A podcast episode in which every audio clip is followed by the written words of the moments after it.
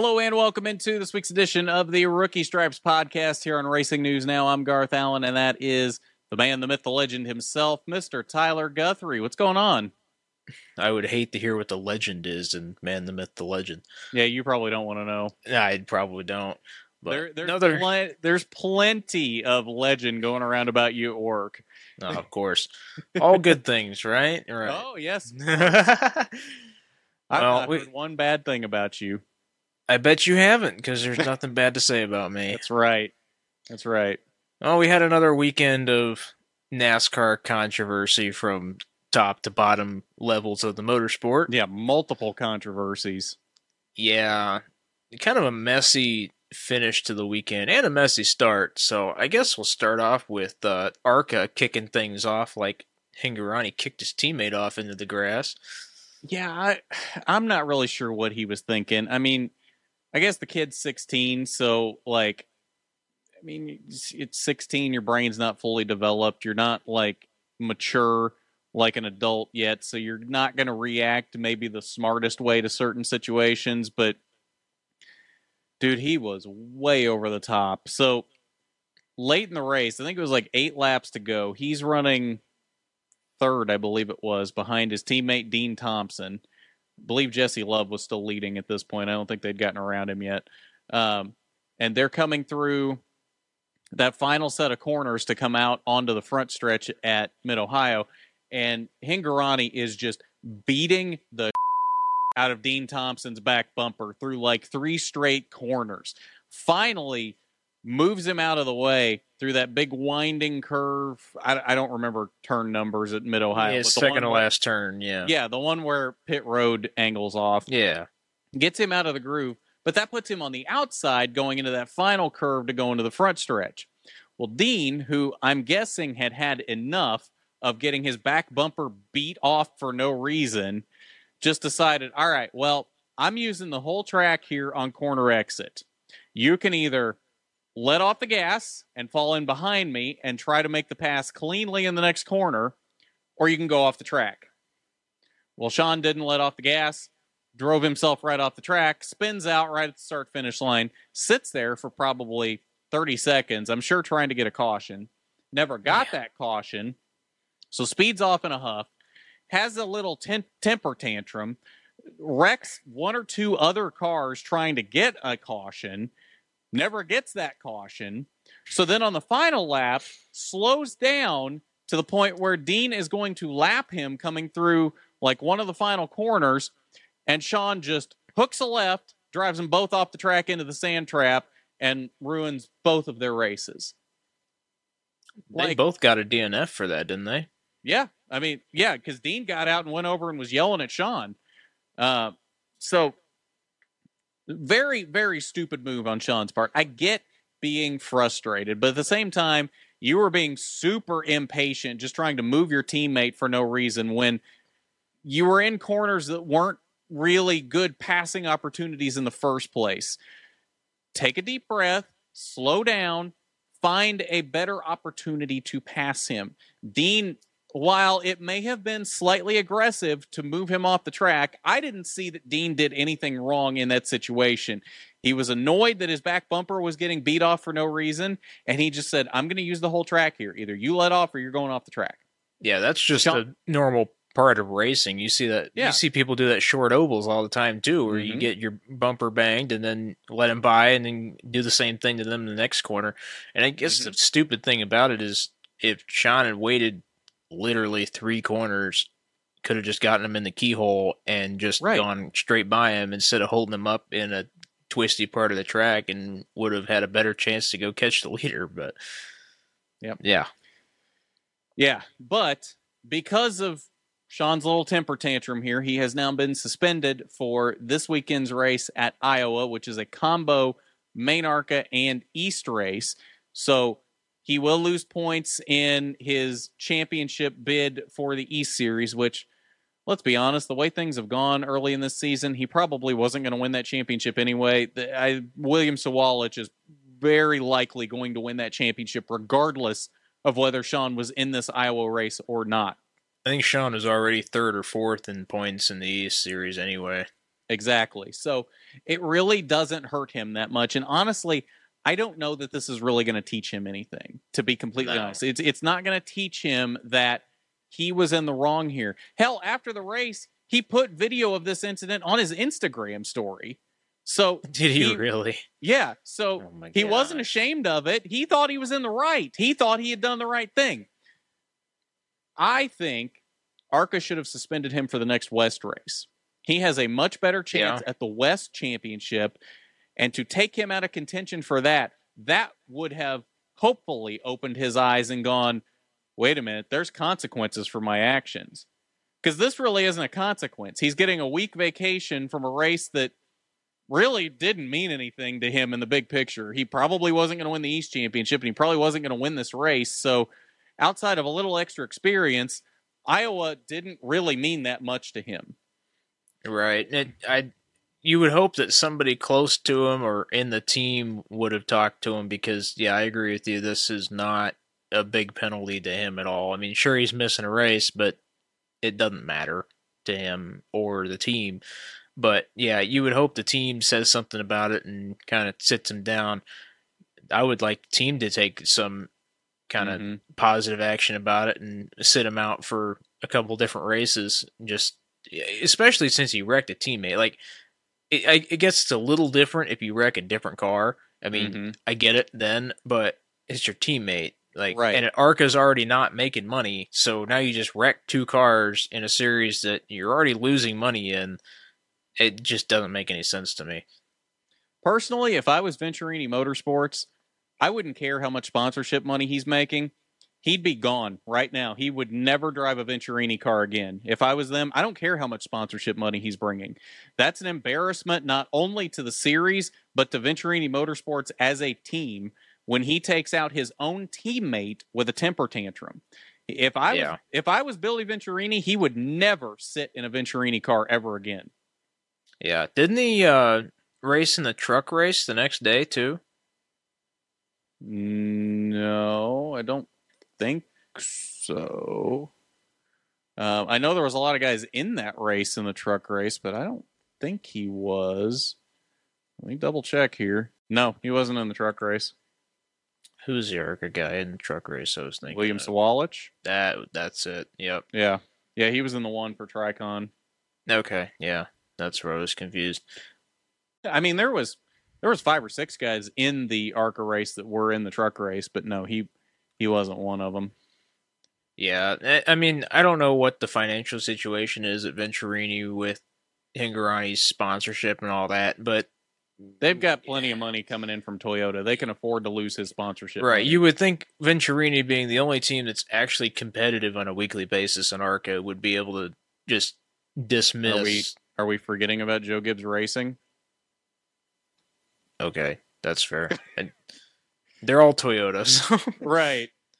But they're all, yeah, they're all part of the Toyota mothership, but yeah, t- technically two separate teams. Right. I just, I would have gotten rid of them too, um, unless they just really see something in them that they think is going to translate later, but Venturini doesn't do anything in higher levels mm-hmm. of NASCAR, so I, maybe so this is case, a, maybe this is a Toyota thing, Toyota that, telling them to keep them. That's what um, I was about to say. The, the only way... The only way I see that being a decision of seeing potential is Toyota keep it, is Toyota saying you have to keep him. But I mean, yeah. that's the thing. It's not like he's been great. He's won a couple West races, but I don't know that I would call him like a fantastic talent that's going to be like this big star in the coming years. Like he's I okay. think to really to really be impressive in ARCA, you kind of have to dominate the crap out of the series for at least a couple years, because there's only Love. Right. There's only so many cars that are competitive on a weekly basis. And even then, most of them are usually so young that they're going to make mistakes and lose races just mm-hmm. because, and I can only really see you being impressive in ARCA if you're winning almost every race in the season, like Jesse Love. Mm-hmm. Um, I'd like to see him get some more opportunities other places and higher up in NASCAR. Well, he's specifically, I think, taking his time up the ladder because he doesn't want to rush himself up the ra- I, I can't remember if that was in an interview with me or if I saw him say that somewhere else, but I know I've heard him say that um, he's he's trying to take his time and not rush his way up the ladder because he doesn't want to all of a sudden be in Xfinity and be, um, a, what's the phrase I'm looking for? Um, in over his head. Kind of rushed. Yeah. Yeah. Which that makes me like him even more because you see a lot of drivers these days, they take the first opportunity that comes to them. And mm-hmm. sometimes it's better just wait and get some experience before you get in a fast car because then you know how to drive the fast car. Um, he's done a couple truck starts, hasn't he? Yes, he has been in that Tricon one one truck a couple times this season. Okay. Um, I don't think he was in trucks any before this year, unless I'm forgetting. I hate how when I go to click on something on Racing Reference, that ad pops everything down, and then it all pops back up again. Yes, he's made one start so far this season in the trucks. That's his only start in trucks. He was he finished ninth at Gateway. Okay. Yeah, I'd like to see him get some more truck starts and just see how he does. Um, I think he's a pretty good driver, obviously, um, and I think he's got the maturity to be able to make it pretty far in NASCAR if he can just get the rides to do it. Yeah, no, I absolutely agree. I, I've seen a lot of complaints about him recently that people are saying he whines too much and complains when he gets run into or whatever, but he does complain a little bit, but at the same time, I think most of his complaining is valid because a lot of the time he's being, he's trying to be very clean. He's been a little less clean the last couple weeks because I think he's finally been like, screw it. If nobody's going to be clean with me, I'm not going to be clean with you. But I think for at least a long time there, he was really trying to be super clean and he was just very annoyed when nobody else was driving clean with him. Yeah, which that's a fair point. If I was driving somebody nice and then they decided to door me, I wouldn't be super happy about it either. But that's just mm-hmm. kind of how NASCAR is most of the time. Um, got anything else to add about the ARCA race other than Iowa next weekend? Not really, other than Tyler Ankrum was super impressive, which wasn't surprising because that Hattori ARCA car that never shows up except for Mid Ohio and maybe Watkins Glen is always stupid fast for no reason. Like, doesn't matter who they put in that car, it, either they're going to win or they're going to be very close to winning. I don't know what they've got as a setup in that car for road courses, but you could plug pretty much anybody into that car and they're going to be competitive for the win. I don't know how that happens when they're only there one to two races a year, but that's how it is every single year at this race. That Hattori car will show up and it'll be stupid fast. And Ankrum, you could tell early on in the race, was really fast, but didn't lead a lot early. And then he got shoved wide through turn one on a restart out through the out through the sand. Kept it straight, though, and didn't lose a whole lot of time. Got passed by the whole field, but was pretty much blended in right at the back of the pack. And that was with like fifteen laps to go. And drove his way back to the lead and won the damn thing. So for a guy like Tyler Ankrum, who, let's be honest, has not done much in the past couple of years in the Truck Series, has been kind of disappointing since he got his one and only truck win for D G R back a few years ago at Kentucky. It's nice to see him finally go out and show that he does have some talent, because he really hasn't shown it that much in the Truck Series the past couple of years. Yeah, it's good to see him have a good run. Maybe that kind of boosts him in the Truck Series the rest of the year, because I would understand if, you know, you run not where you're expecting to for a while and then finally get a car that's really set up for you and have a good race, then it'll boost you along. But if that's all we got for ARCA, we'll move on to trucks that were at Mid-Ohio this weekend. Uh, that was actually a pretty cool race. Um... Underrated, I think. Uh, it started wet and finished dry, and you had a couple different drivers in there you don't normally see in the Truck Series. We've seen Connor Daly make a couple different NASCAR starts in different levels, but he was in this race. Um, and Marco Andretti was in this race, which I thought was interesting. Um, Marco got spun out into the grass in the keyhole at one point and still came back to finish inside the top twenty, even with the screwed up truck. Um, Marco's actually really good in stock cars for some reason. He's been really good in the S R X series for the past couple of years, too. Yeah, I think he might have missed his calling. I think he should have just been in stock cars this whole time. Uh, yeah, he had like two good years of IndyCar and then mm-hmm. probably should have been done. I mean, were those even good years? I, again, I'm not... We we know this, that I have not paid a lot of attention to IndyCar before now, but I don't remember Marco ever being super competitive outside of the one year that he should have won the five hundred, and then Hornish got him right at the last second. But outside of that, I don't remember him ever being that competitive. The problem with Marco was that most of the time he was in IndyCar was when Andretti as a whole wasn't super awesome, mm-hmm. but towards the end of his career, he was... by far the slowest driver at Andretti, and it was kind of embarrassing to watch a couple years. He always had bad luck. The Andretti luck got passed down to him.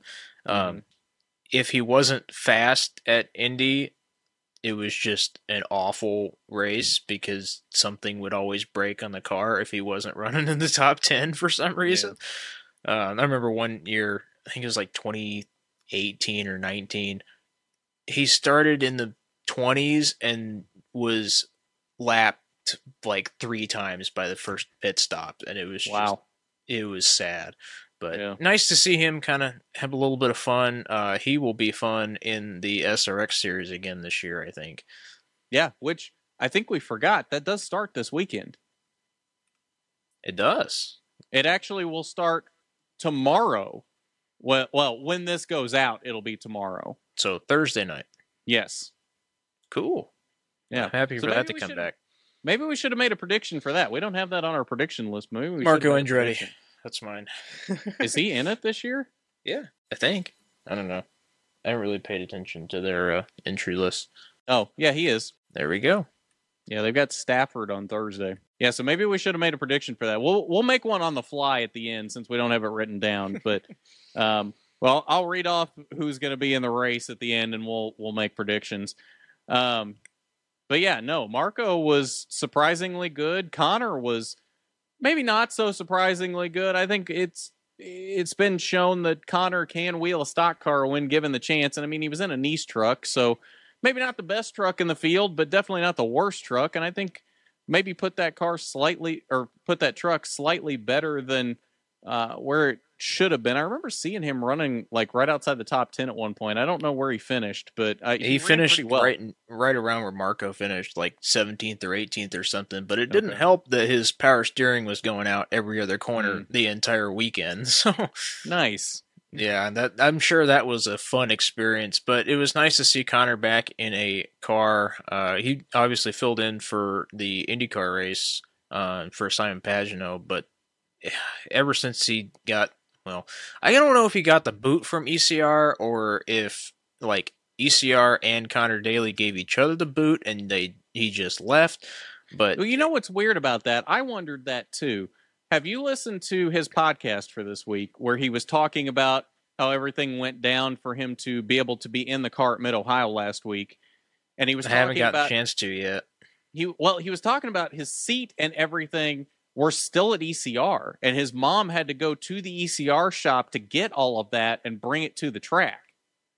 Oh, his which stuff I, was still at the shop. Yeah, which uh, I thought was kind of weird. Like, why is all his stuff still at the shop? Are they thinking they might bring him back? Like, because that seems know. like that seems like stuff that he would have taken with him when he left.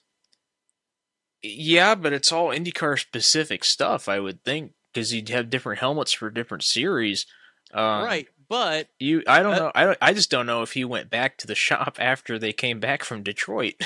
Well, yeah, that's true. He might not have, because I, I mean, I guess he lives in Noblesville though, so it yeah. wouldn't. It, it he would be next to the shop pretty much. So yeah, I don't know if they were thinking about bringing him back. Uh, the Ryan Hunter-Reay experiment is going about as well as I expected it would.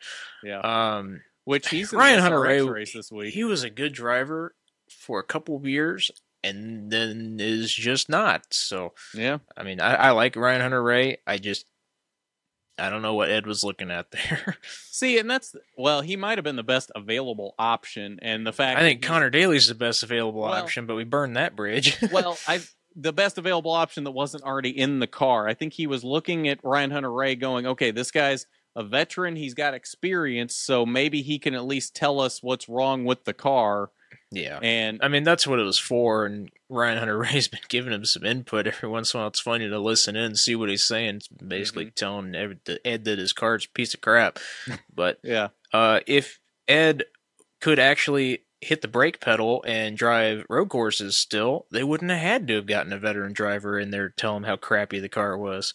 Yeah, that is true. But this is where we are now. And maybe, maybe this ends up being a good thing for Connor. Maybe he ends up somewhere better down the road. Probably not this season, since everything full time's locked up this season. But yeah, who knows where he ends up next season. Uh, I did see, um, I think it was Michael Andretti was talking about uh, their team for the next couple of years and how they are not going to take pay drivers anymore. So... Mm. Who does that, that mean is out then? Who there is a pay driver? See, they got Devlin, Grosjean, Herta, and who's the fourth car? Peterson? Kirkwood. Kirkwood. Oh, Kirkwood. Yeah. Um, Kirkwood's definitely safe. Herta's definitely safe unless he goes to F one. And Grosjean is eh? uh, I don't. I, don't I actually. I, like I don't know if Grosjean's going to be there very long. Yeah. Why? Because um, he's been kind of losing all composure for the past couple of weeks. Yeah. Um, I I know Michael Andretti doesn't like to be embarrassed on a world stage, and Grosjean's fast, which is mm-hmm. the crappy part about it, because he can win almost every race he gets into. But, yeah, he's not been doing too hot the past couple of weeks, and I think, like, it's one thing to have a bad couple of races, but it's another thing to have several really, really bad races in a row where you're just hitting everything. Um, and I think Michael's not really going to let that fly. Devlin's been doing better mm-hmm. this year than he did last year, but I don't, I don't think Devlin helps Andretti move forward with anything. Um, so I don't See, know how much backing he's bringing, but that might be the comment that Michael's talking about there. Well, here's the thing, though. If they get rid of pay drivers, is he bringing in enough money from other sponsorship that they can afford to do that? I don't know. See, what's weird with Connor is I thought he was the BitNile part of the E C R sponsorship there, mm-hmm. and they're still sponsoring E C R, and he's not a part of the organization anymore. So, yeah, I don't know See, what's going I, on there. I thought the same thing, because BitNile sponsored him for his cup starts this season too. Mm-hmm. So I figured they were with him and didn't even think anything about it. But yeah, that, I don't know if maybe they switched to E C R when he left and stopped or sponsoring him, they, or maybe they're sponsoring both. My guess would be probably they had a contract with E C R that they would mm-hmm. sponsor him the whole season for the whole team. And they can't really jump ship on that. Yeah, that's true. Uh, you know what would be interesting is if Connor went full-time stock car racing from this. Yeah, I just don't know of any places he would really land, because he wouldn't get in the Cup Series, I don't think. No. I mean, he is going nitrocross racing now, so that could be interesting. Yeah, that is interesting. Yeah. Uh, I mean... What, who do you get in that with? Travis Pastrana, I think? Yeah. Well, I think oh, Travis yes. Pastrana runs the series, doesn't he?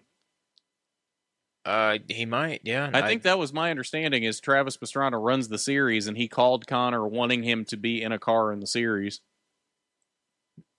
Imagine having friends like Travis Pastrana. Right? You get fired from your job, and he's like, hey, you want to do some big jumps in some funky-looking cars? Right? Uh, but yeah, um, I think we should probably move on from that point. Uh, finishing up the truck race, Corey Heim kind of dominated the field for most of the end of the race. Yeah.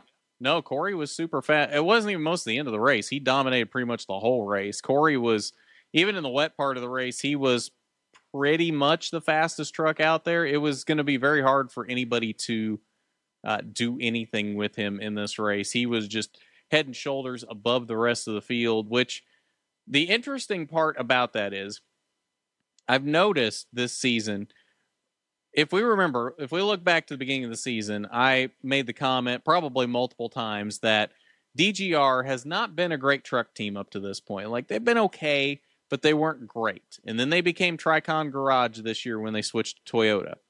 And they brought in all these drivers. And I said, unless Toyota's pumping a load of money in there, and those those trucks are all of a sudden going to be the best truck in the field, if they're going to be the same trucks that they had before, they're not going to win races unless it's with Corey Heim or Taylor Gray. If anybody could win in a D G R truck, or now a Tricon truck, it was going to be Corey Heim or Taylor Gray. Well, so far, it's only been Corey Heim. So, which doesn't surprise me, but the weird part about it is, most weeks, Corey Heim is the only Tricon truck that's even competitive. Tanner Gray's had a couple weeks where he's been up there. The one truck, depending on who's in it, will be up there. Taylor Gray has kind of been up there. Dean Thompson will have a couple weeks where he's up there. But for the most part, Corey Heim has been the only Tricon truck to be consistently fast this season. And I don't know if that is because Corey is just that much better than everybody else at Tricon, or if he's getting better trucks, or what exactly is happening there. Or is it a crew chief situation? He's got Scott Zipadelli with him, which we know how good Scott Zipadelli is. He won a truck championship with Brett Moffitt a few years ago, and he's the younger brother of Greg Zipadelli, who we know how good Greg Zipadelli was with Tony Stewart. So I don't know if it's Corey's that much better, if it's the trucks are that much better, the crew chief is that much better. Is it a combination of all of that? I don't know. I tend to lean toward maybe Corey just being that much better, because Corey is a superb talent. Corey is going to be a superstar one of these days in the Cup Series. Mark my words, it's going to happen. Corey has the talent to do it. But it's not like everybody else at that team are slouches. They shouldn't be that much worse than him on a weekly basis. So I don't know what the, the situation is there. Yeah, my takeaway from this race in particular with Corey compared to the rest of those Tricon trucks was he was the only truck in the field for the transition part of the race between wet and dry that looked like he had any sort of control over his truck. The mm-hmm. whole field was slipping and sliding everywhere, and I think it was even Grant Enfinger went off in the last corner um, coming to the start-finish line, and Corey Heim just went screaming past him on the straight. Um I was very impressed with Corey Heim in this race. He looked like he had a lot of car control, and in a race like that, that's what you need. Um, I don't really think you can, you can't set up or crew chief your way into a driver being able to drive the truck on a wet track. Um, so I think this one was just a talent race. Uh, we'll see how the rest of the season goes, because he's definitely been the most consistent of those trucks. Um, and I would say he's got a lot of help from all of the things you mentioned. I, I doubt Tricon's the kind of team that would start giving one truck that's good and just a bunch of average trucks to the other drivers. So I don't really think that's it. Maybe like he's getting some parts that they're kind of working on that they're not sure if they are going to work yet. And then he just finds out they do. Um, I think he might just be that much better than the rest of them.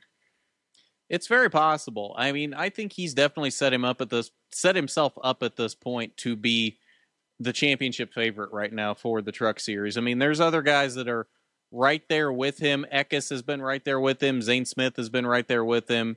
Enfinger's been a little bit off, but kind of right there with him. I mean, there's trucks that are close to him, but so far, I think he's been the most consistent truck this season, and I think has really kind of set himself up here around the midway point.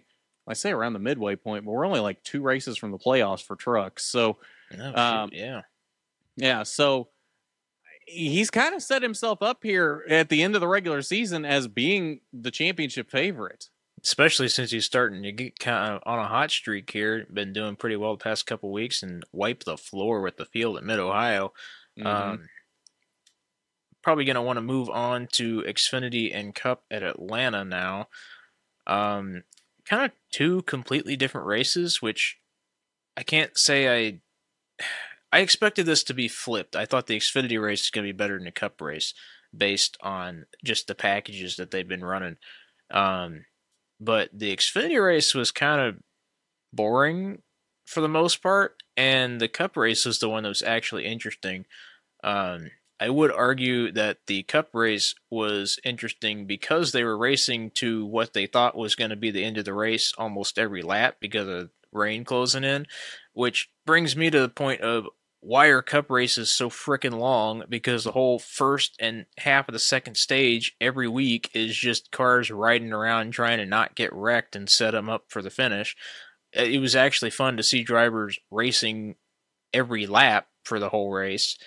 Um, and you didn't have that in the Xfinity Series, even though it was a shorter race, but I just, I hate how New Atlanta drives for the Xfinity cars. I, I hate how it has driven in pretty much every race up until this point. I did very much enjoy the Cup race. I don't know if it was so much because of the rain or if, because this is the first time we've run a night race at Atlanta, at New Atlanta. So it could have been because it was a night race, but I tend to agree it probably was because the rain was closing in. And, I mean, that's the thing. They were talking about rain closing in for most of what ended up being the last half of the race. So they were talking about before that, too. Exactly. So I don't know if it was because of the rain so much, because there, there was a lot of the race that was like that. I mean, there was very little downtime in this race. It was very exciting, almost from the drop of the green flag. So it almost makes me wonder if it was at least partially because it was a night race, and maybe that just helped this race be better. I mean, remember, Nashville was really good too, and it was a night race for the first time too. So maybe these cars just run better at night. We don't have that many night races left at this point. So maybe that's something we need to be looking at. I know they moved Nashville and Atlanta to night races this season specifically because they didn't want them to be during the day in the heat of the day and have the fans out there all day long sweating in one hundred degree heat when you could just have it as a night race on a Sunday night, which I think that's worked out really well. Both of those races were really good, and I don't know if that's because they were night races, but I think that definitely helped. So I don't know. I would I would be interested to see if we continue doing a night race at Atlanta, if it ends up being better. I assume we're going to still have two Atlanta races, at least for next year, and one will be a day race, one will be a night race. I'm curious to see if that is the case, if the night race is again better next year, if there's no threat of rain. Yeah, I've always thought the night races were more exciting anyway. Um, even like looking at the N F L schedule, you get like the one o'clock games that are games nobody cares about. The four o'clock games are a little bit more important, but then the night games are always the more interesting ones. And I've always struggled with the three o'clock start time that N B C keeps trying to have for IndyCar and NASCAR, because I've never once been more interested in something that happened at three versus eight. Um, right. I like how I like Bristol night and Atlanta night. They start when it's still light out and then end in the dark. So you have teams adjusting to the temperature and keeping up with the track, and you get to see like who really is the better team, not just who had a good setup for sunny as crap three o'clock. Mm-hmm. Um, I always liked the transition races. That's why I always liked the Coke six hundred every year. But yeah, I, I do agree that these cars probably do better on a cooler track, and I think a lot of that is because of how aero-sensitive some of these cars are now. Um, it, the cooler temperatures help pretty much everything with car handling. But yeah, it, it would make for a better fan experience to not have to sit out in the sweltering heat of Atlanta, Georgia for, you know, four hours. Um, so I like it. Um, I think it makes it a bigger event. Uh, problem I've had at NASCAR the past couple of years is since they put in the playoffs, the individual races don't matter until you mm-hmm. get to the playoffs. So it's just kind of like another race every week. And I feel like the night races kind of help it become more of an individual spectacle every week. Yeah. The, the show mascot Doc says hi. Um, hi Doc. Yeah. Um, no, I absolutely agree. Um, honestly, I think we should go back to having more night races, even if they are Sunday night races. I'm okay with that. If that means better ratings, if that's what they're going for is better ratings on Sunday nights, so be it. I'm okay with that. Um, and of course people are going to complain, well, well, I go to work in the morning. Well, then watch it on T V and don't go to the track. I mean, they're looking for the ratings in the first place. So I don't know that this is so much for, I mean, they are trying to help out the fan at the track by not having them sit out in the heat all day. But at the same time, they're choosing Sunday night, not Saturday night, because it gets better ratings, or it seems to. So, which I never understood, because I would rather watch a Saturday night race than a Sunday night race. I think people would rather go out and do something on a Saturday night than they would sit at home and watch a race on the T V. I think that's probably why. Yeah, yeah. I mean, I get it. It's just, I hate how all motorsport bends over backwards for T Vs these days. Well, when that's where the majority of your money is coming from, you kind of have to, unfortunately. Yeah. T V's got them over a barrel. Like, the T V money is the money right now in motorsports. So if they're going to pay that much money, and they're going to be that much more money, that much more of an income stream than anywhere else, you kind of got to do what they want, uh, yeah. for better or worse. Yeah, which worked out for the better uh, this week. Um, in the Xfinity race, uh, Austin Hill was clearly the best car in the field and was the only one that could work the bottom by himself somewhat. But uh, we kind of saw the same thing we saw with Uh, Jeff Gordon and Dale Junior on super speedways with Austin Hill this weekend, where he could get to the front and then nobody would help him anymore. Mm-hmm. Um, I remember being a Jeff Gordon fan when I was a kid. Like, he'd be really fast and get up to the front of the field, and everybody would ditch him in the last couple of laps just because they knew he could win. Mm-hmm. Uh, I think the same thing happened with Austin Hill here. I know he was annoyed that the colleague cars didn't help him out, but colleague doesn't really have any reason to help him out other than the Chevy Alliance. Right. Um, I think most of the Xfinity series is getting tired of seeing Austin Hill win every single one of these races. Um, so I think it was just a matter of time before the field ganged up on him. But I, I he got kind of mad about it after the race and had kind of a pouty interview about not getting any help. But when you're that successful on that type of track, nobody's going to help you, man. Everybody well, else wants to win too. And I'm glad you bring up that his interview was a little pouty, because uh, I love how there's these people that will complain when, let's say, Jesse Love complains about getting run dirty or whatever. But I haven't seen anybody complain that Austin Hill was pouting after the race that nobody would work with him. There's kind of a double standard here. Just saying. Yeah. I, I don't know. That it's kind of annoying, but it is what it is. Um, the Cup race was really good. Um, ended in a lot of controversy. I understand the decision NASCAR made here. Last year, they tried to beat the rain and wadded up the field in turn one at Daytona. You don't want to do that again, so mm-hmm. they waited for it to kind of actually start raining, which I get that, because if it was just going to sprinkle for a little bit, keeping the cars out under caution would have kept the heat in the track and would have kept, well, they would have kept the track. But once it actually started raining, they were going to lose it regardless. And and there although, was a lot of rain coming. They were going to yeah. lose the track no matter what. And although I would like to see them finish the race, nobody wants to stay up until three or four a.m. and watch Atlanta finish. And nobody wanted to watch it come back on Monday. Yeah. Nobody like, was going to watch it Monday. Right. I saw so many complaints about that of, well, they should have just run it Monday. Why? They're going to run it at Nobody's going to watch it. They're going to run it at eleven or noon on Monday, which means most of the fans that were at the track will not be there because they're going to go home and go to work. And most of the people watching on T V will not watch, at least live, because they're going to be at work.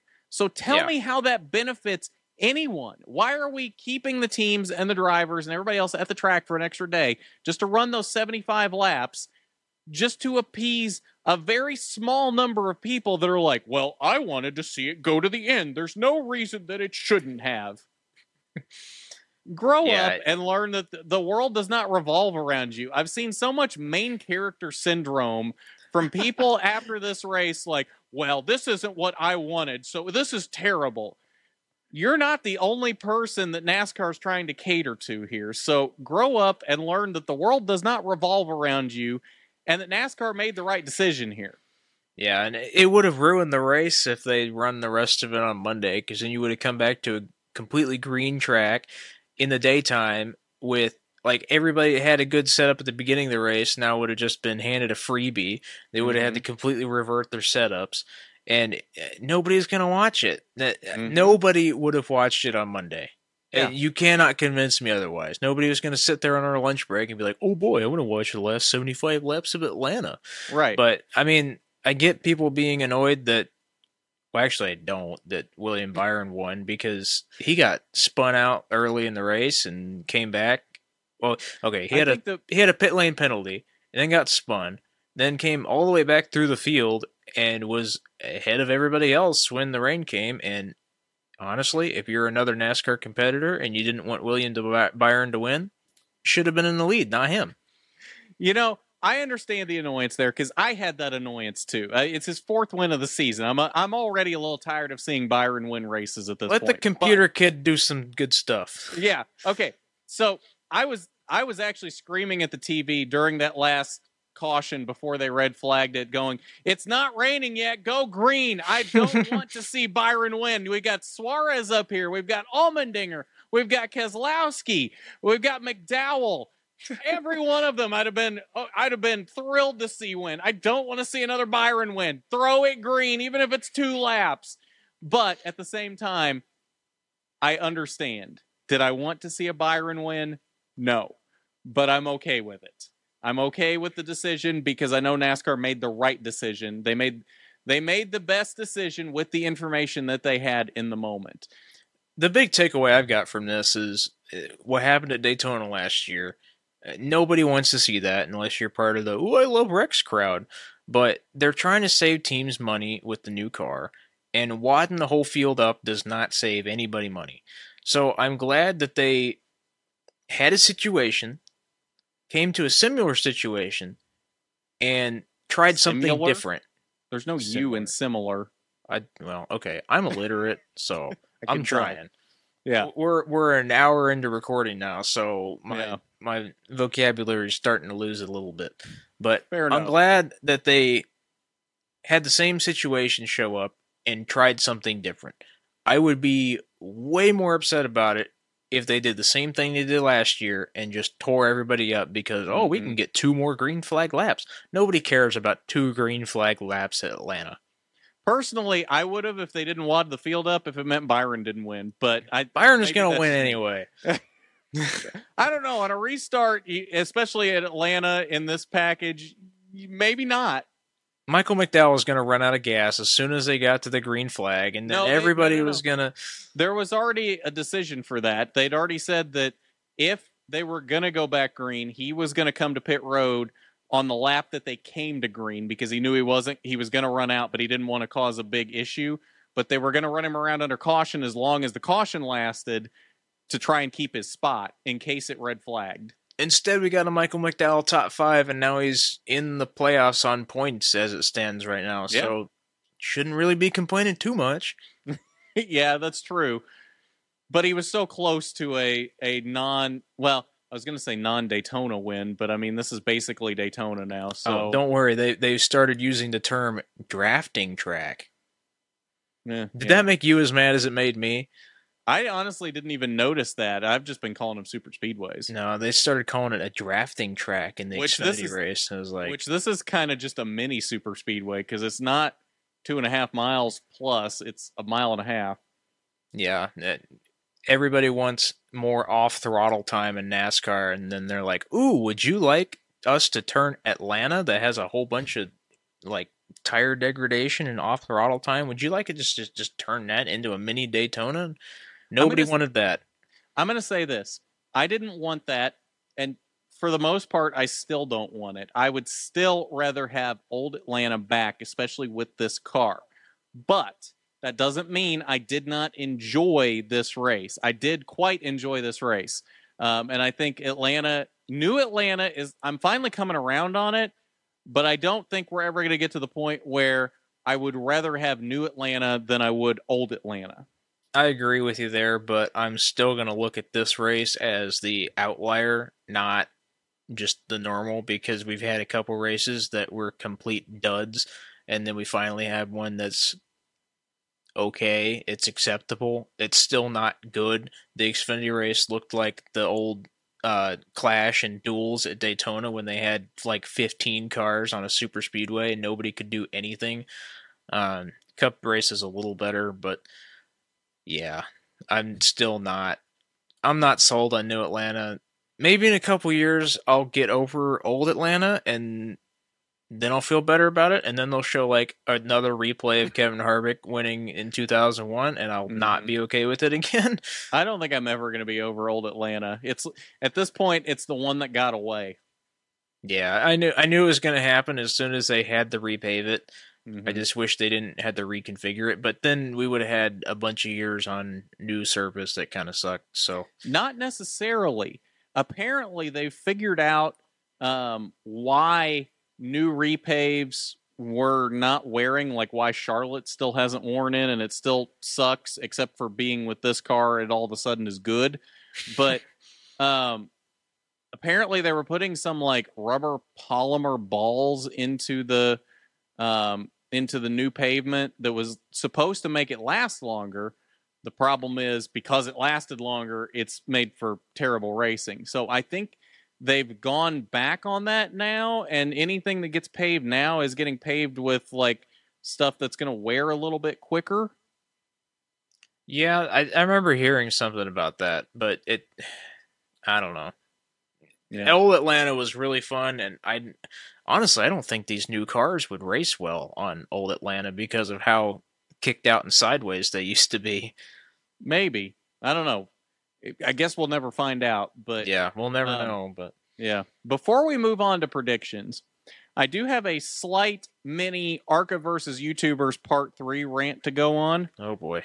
Um so on a uh what was it? It was Casey Campbell's ARCA preview show for this week, where he always has Charlie Krall, the P R director for ARCA, on. They were talking about the Sean Hingorani suspension. And at some point in there, and we know I've talked about this before, how Charlie likes to say um, everybody's entitled to an opinion, even if it's wrong. Well, Charlie changed up that uh, that phrase a little bit this time, and I question it very much, because this time he said, "You know, you're they're gonna they're gonna make those their critical comments regardless." Um, and they're going to do it with about, you know, one percent of the total facts on hand uh, to support their opinion. But as I always say, you know, you're entitled to your opinion. You're just not entitled to your own, you know, to the facts. What? What? Okay. Am I, am I thinking this the right way, where he's just saying you don't get to know all the facts? Yes. I think that's exactly what he was saying. That's a bold that, at least way that's to promote the way I sport, took it. But okay. Yeah, like that that really makes me question, like, that does not seem like a great way to run the P R for a series, saying that the fans or whoever is not entitled to the facts. I, I I feel like maybe he was trying to, I mean, I don't know the whole quote there, but I maybe that he was, was the whole quote. Okay, maybe I don't know the context. Maybe he was trying to say, like, you don't get to make up the facts or something, and it came out wrong. I'm trying to be benefit of the doubt here. I don't know. I, I will stick the clip of that into uh, this portion of the video somewhere in here. I may have already played it at this point, but I'm going to stick that in here for at least the context here, and you can make your own judgment as to what he said there, but personally, I uh, I was a little weirded out by that comment, because it didn't didn't really seem very kosher to me. Yeah, that doesn't seem very promotional of anything. Right. Yeah, it, uh, I don't know. It, As if ARCA needs weird. more bad P R from this week. Right? I don't know. But uh, anyway, we'll move on to predictions. Now, we'll start with S R X. Again, we're doing that off the cuff because we forgot until we were already recording that that is this week. They are going to be at Stafford Thursday night, nine p.m. Eastern on E S P N for E S P N Thursday Night Thunder. In this week's race, keep these in mind, Tyler, because you're going to make picks first here. Oh, great. Denny Hamlin, Clint Boyer, Kevin Harvick, Tony Kanaan, Brad Keselowski, Haley Deegan, Bobby Labonte, Ryan Newman, Paul Tracy, Ryan Hunter-Reay, Marco Andretti, and Tony Stewart. Tyler, who wins the first S R X race of twenty twenty-three? Ryan Newman. Okay. Um, I think I'm going to go with Denny Hamlin. Boo. Denny Denny is very good on short tracks. I think, I'm pretty sure this is his S R X debut. I don't think he's been in an S R X race before. I yeah, think he goes. I'm pretty sure you're right. Yeah, so I think he goes out and goes one for one and wins his first start in S R X. Boo. All right, on to uh, IndyCar this week, which is from Toronto, uh, Saturday at one thirty p.m. or Saturday. Sunday at one. Yeah, Sunday, Sunday, one thirty p.m. Eastern on Peacock. Peacock. Okay, I didn't see a T V logo here, so I wasn't really sure. Okay, Peacock. Nope, it's only on Peacock. Okay, so that means I have to re-up my Peacock subscription because I had it for free from Xfinity because I had my internet from Xfinity and it was like bundled in there. Well, Xfinity got rid of it, so now I've got to like start paying for Peacock again. So in the IndyCar race that three people watch because it's on a pay-per-view thing, I think mm-hmm. uh, Scott Dixon's going to win. He's been really good at this track in the past. He has not got a win yet this year and has had some really bad luck most of the year this year. Uh, I think this is going to be the week he turns it around. Um, we've seen the Ganassi cars have been really fast all year. I think this will finally be the time Scott Dixon gets it hooked up. Okay, fair enough. Uh, yeah, I... I'm surprised we've gone this long into the season without a Scott Dixon win. I, though, am going to go with Pato O'Ward. I think he picks up win number two, right? Two of the season? Mm, no, he hasn't won yet this season. I thought he won, like, the second or the third race. Mm, I don't think No, so. That's right, because it was a big deal. He was very close in the first few races and never got any of them. That's right. Okay. He, he so, lapped everybody up until second place at Texas and managed to lose. That's right. Okay, yep, I remember that now. Um, okay, so yes, I think Pato finally breaks through and gets his first win of the season. He's been so close so many times, so I think he finally gets that first win, gets that monkey off his back in Toronto. All right, then NASCAR for the weekend. ARCA, which we're not going to make picks for because since we do this before the entry list comes out, it's going to basically be picking between Jesse Love and William Sawalich every week when we don't know who else is in the race. Um, so we're just going to stop making picks there unless we have an entry list by the time we record. Um, that will be uh, fr- Saturday at seven p.m. Eastern on F S two and Flow Racing.